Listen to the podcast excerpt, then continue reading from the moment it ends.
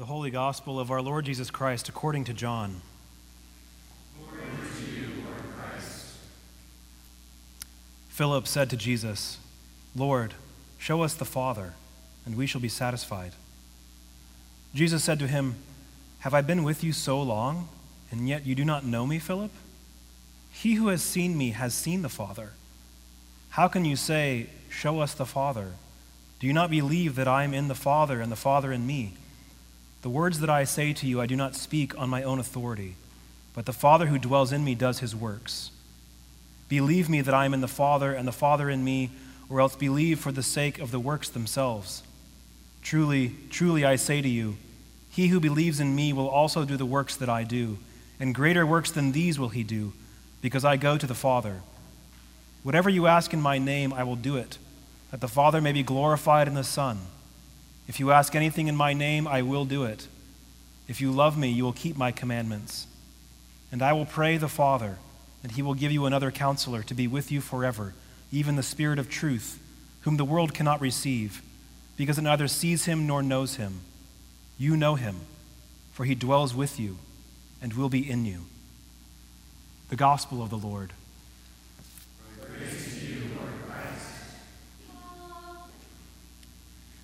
May the words of my mouth and the meditations of my heart be pleasing and acceptable in your sight, O Lord, my rock and my redeemer.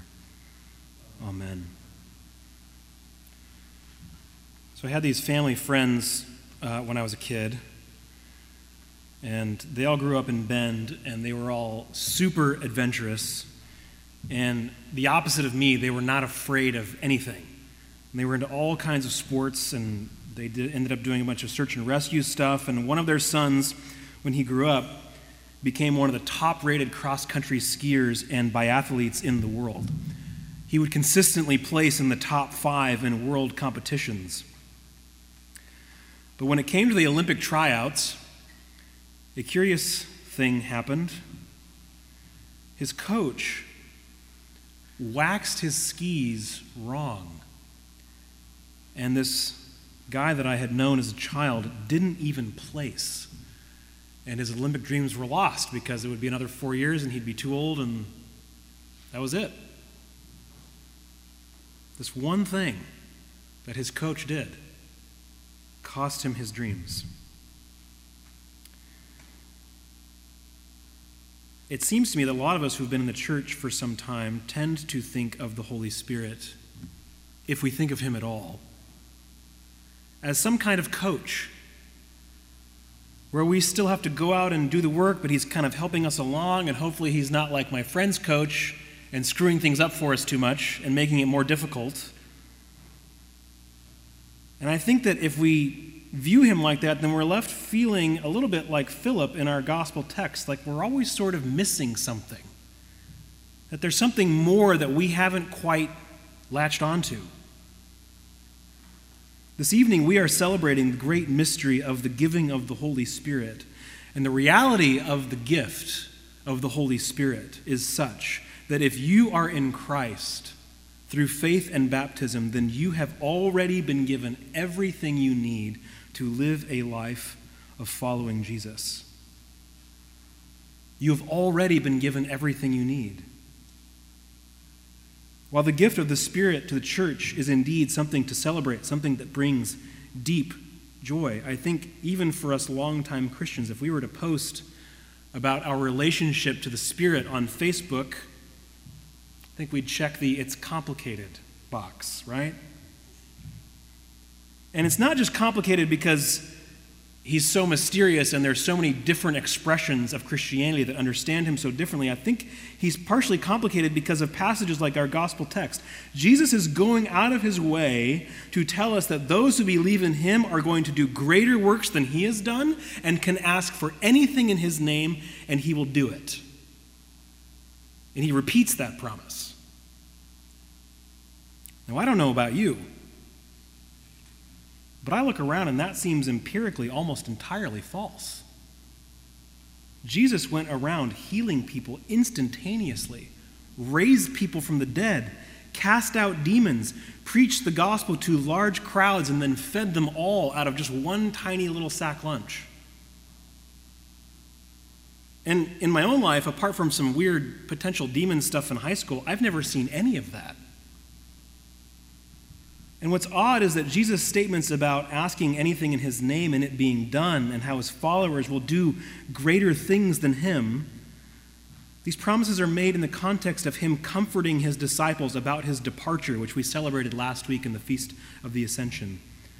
But again, these words aren't exactly comfortable sometimes, are they? Instead, they can call up trouble and ironically cause us to do the very thing that Jesus is rebuking Philip for doing demanding a different, flashier spirituality, a connection to the divine that has fireworks, a pillar of fire, something we can really grab onto, rather than a God in flesh who wears the same clothes that we do.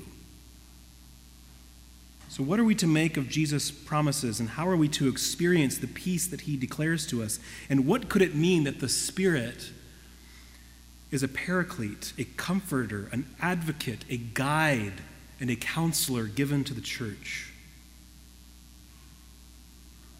In order to start even beginning to answer those questions, or perhaps in order to ask them in a better frame, I think we need to take a closer look at the lives of the apostles, the lives of the men that Jesus is talking to in our gospel text.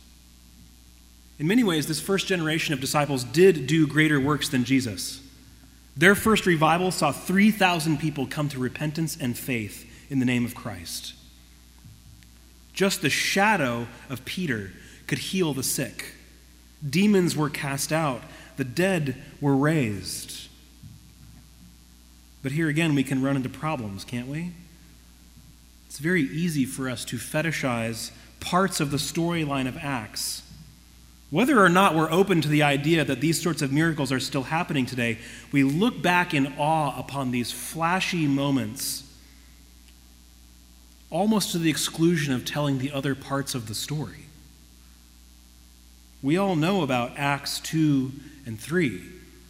Huge revival, right? This, is, what, this is what preachers love to talk about. 3,000 people coming to faith all at once. In Acts chapter 4, just after the coming of the Holy Spirit, like a wind that shook the house, and the disciples are all speaking in tongues, and the 3,000 people come to faith in Christ, the leaders of the church are thrown into jail for the night. And they're then called before the Jewish council and told to stop preaching the gospel. And after being threatened further, they're released, and they immediately go out preaching the gospel. In Acts chapter 5, the fledgling church is disturbed greatly by the insincere liars, Ananias and Sapphira, who lie to the Spirit and are struck dead. A short time later, the apostles are arrested again, and again are called before the Jewish council, and again are threatened, and again are told to stop preaching in Jesus' name. And though the Jewish leaders wanted to kill them, they were restrained and only flogged them mercilessly.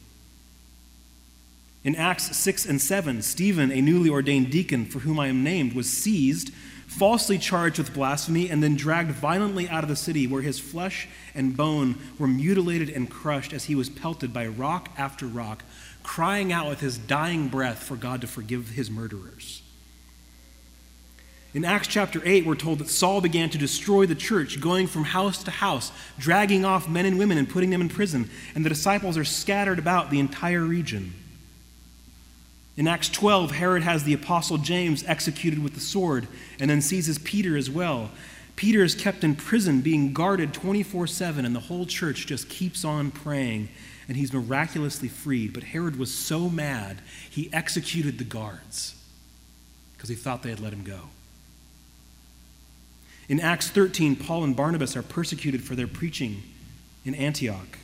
In Acts 14, there is a plot against Paul's life and he and Barnabas flee Iconium. Paul and Barnabas go about preaching the gospel in the city that they flee to, but there Paul is stoned and dragged out of the city and left for dead. And miraculously, he gets back up and goes back into the same city. In Acts 15, we are met with the first threat of division to Christ's body, the church. It almost fractures.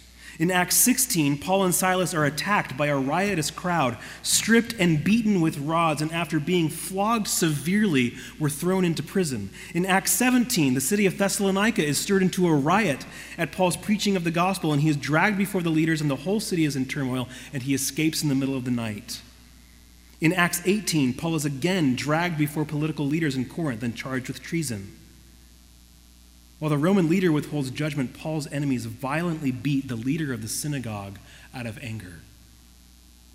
In Acts 19, there's another riot in Ephesus. In Acts 20, another plot is made against Paul's life and he flees. In Acts 21, Paul returns to Jerusalem. The city is thrown into chaos. He's seized as the crowd is trying to kill him by beating him to death when they are stopped by Roman soldiers who then arrest Paul. In Acts 22, after Paul preaches the gospel to the crowd in Jerusalem that was just trying to kill him, they scream, Rid the earth of him, he's not fit to live. And Paul is ordered to be flogged until he reveals he has Roman citizenship.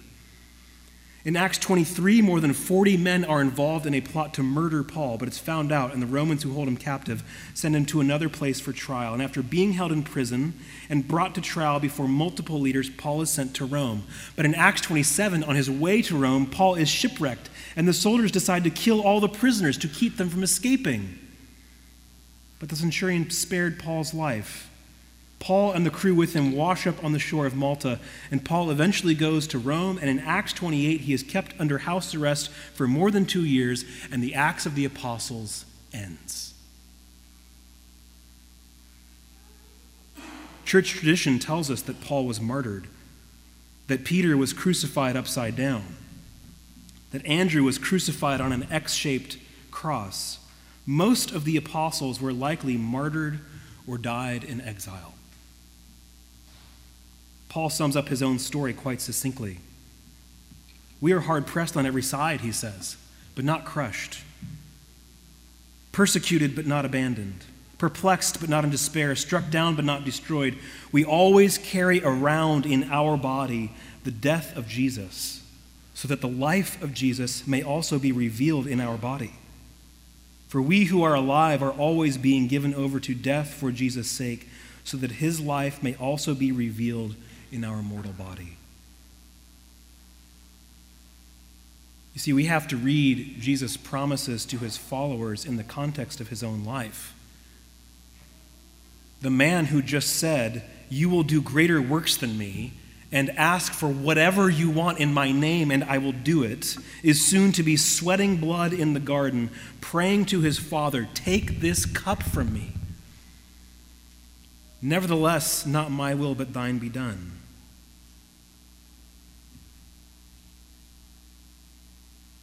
All of which, of course, means that praying in Jesus' name isn't some magic hocus pocus. You can't just ask for whatever you want and tack his name onto the end of it and expect for it to come true. No, praying in Jesus' name, asking for things in the name of Jesus, is a way of submerging yourself down into him. It's a means of aligning your desires with God's, aligning your will with God's. And spoiler alert, God's will for those that are in Christ is what Paul just said to carry about in our body the death of Jesus so that the life of Jesus might be revealed in our body. That's what it is.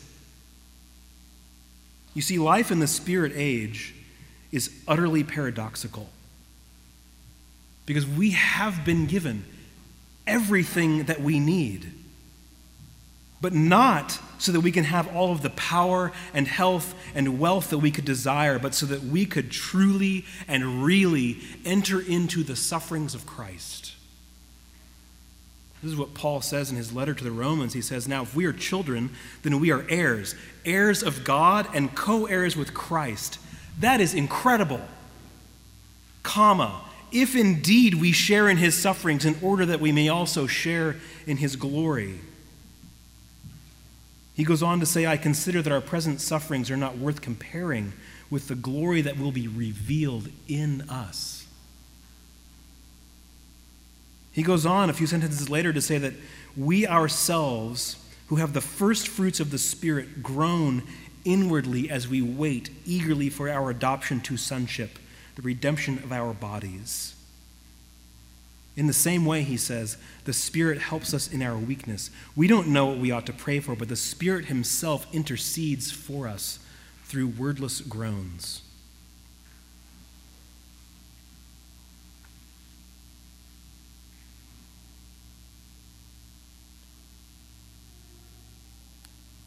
In Christ giving you His Spirit, so that you would remain knit together as part of His mystical body he has truly and really given you already everything that you need to live your life as His follower.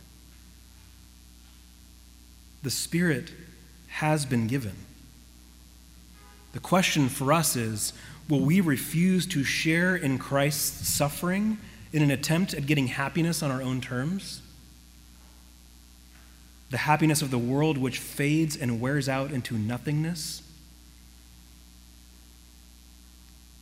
Or will we embrace the paradox? The joy that feels like carrying around a death? Will we, through the groanings of the Spirit, truly learn to pray in Jesus' name?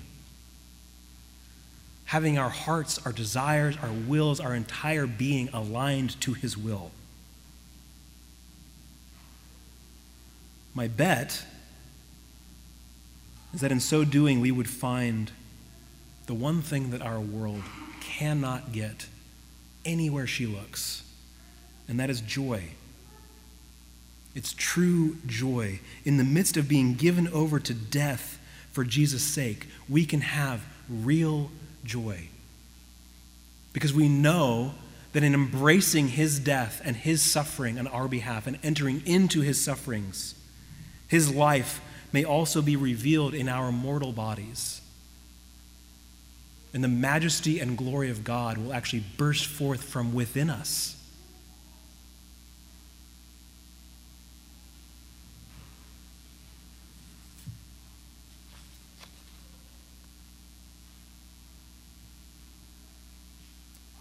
The apostles and the disciples worked incredible miracles in the name of Christ.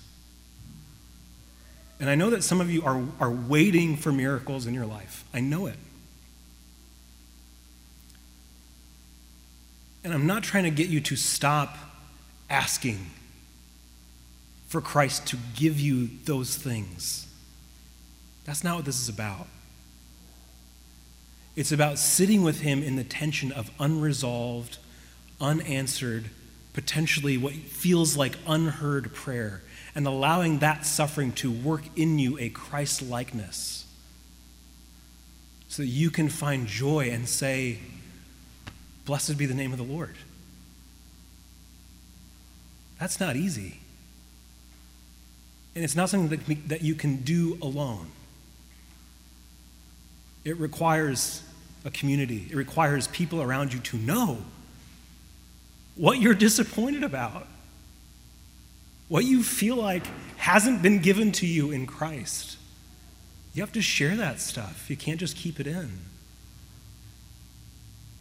And as you do, and we gather around you and sit in that tension with you, we too can be filled with the same joy. That's part of what it means to be part of one body. Friends, the Spirit has been given, the Comforter who leads us into all truth. That doesn't mean our life is necessarily going to get any easier, but let us go forth from this place rejoicing in the power of the Holy Spirit. Alleluia. Alleluia. In the name of the Father, and the Son, and the Holy Spirit. Amen.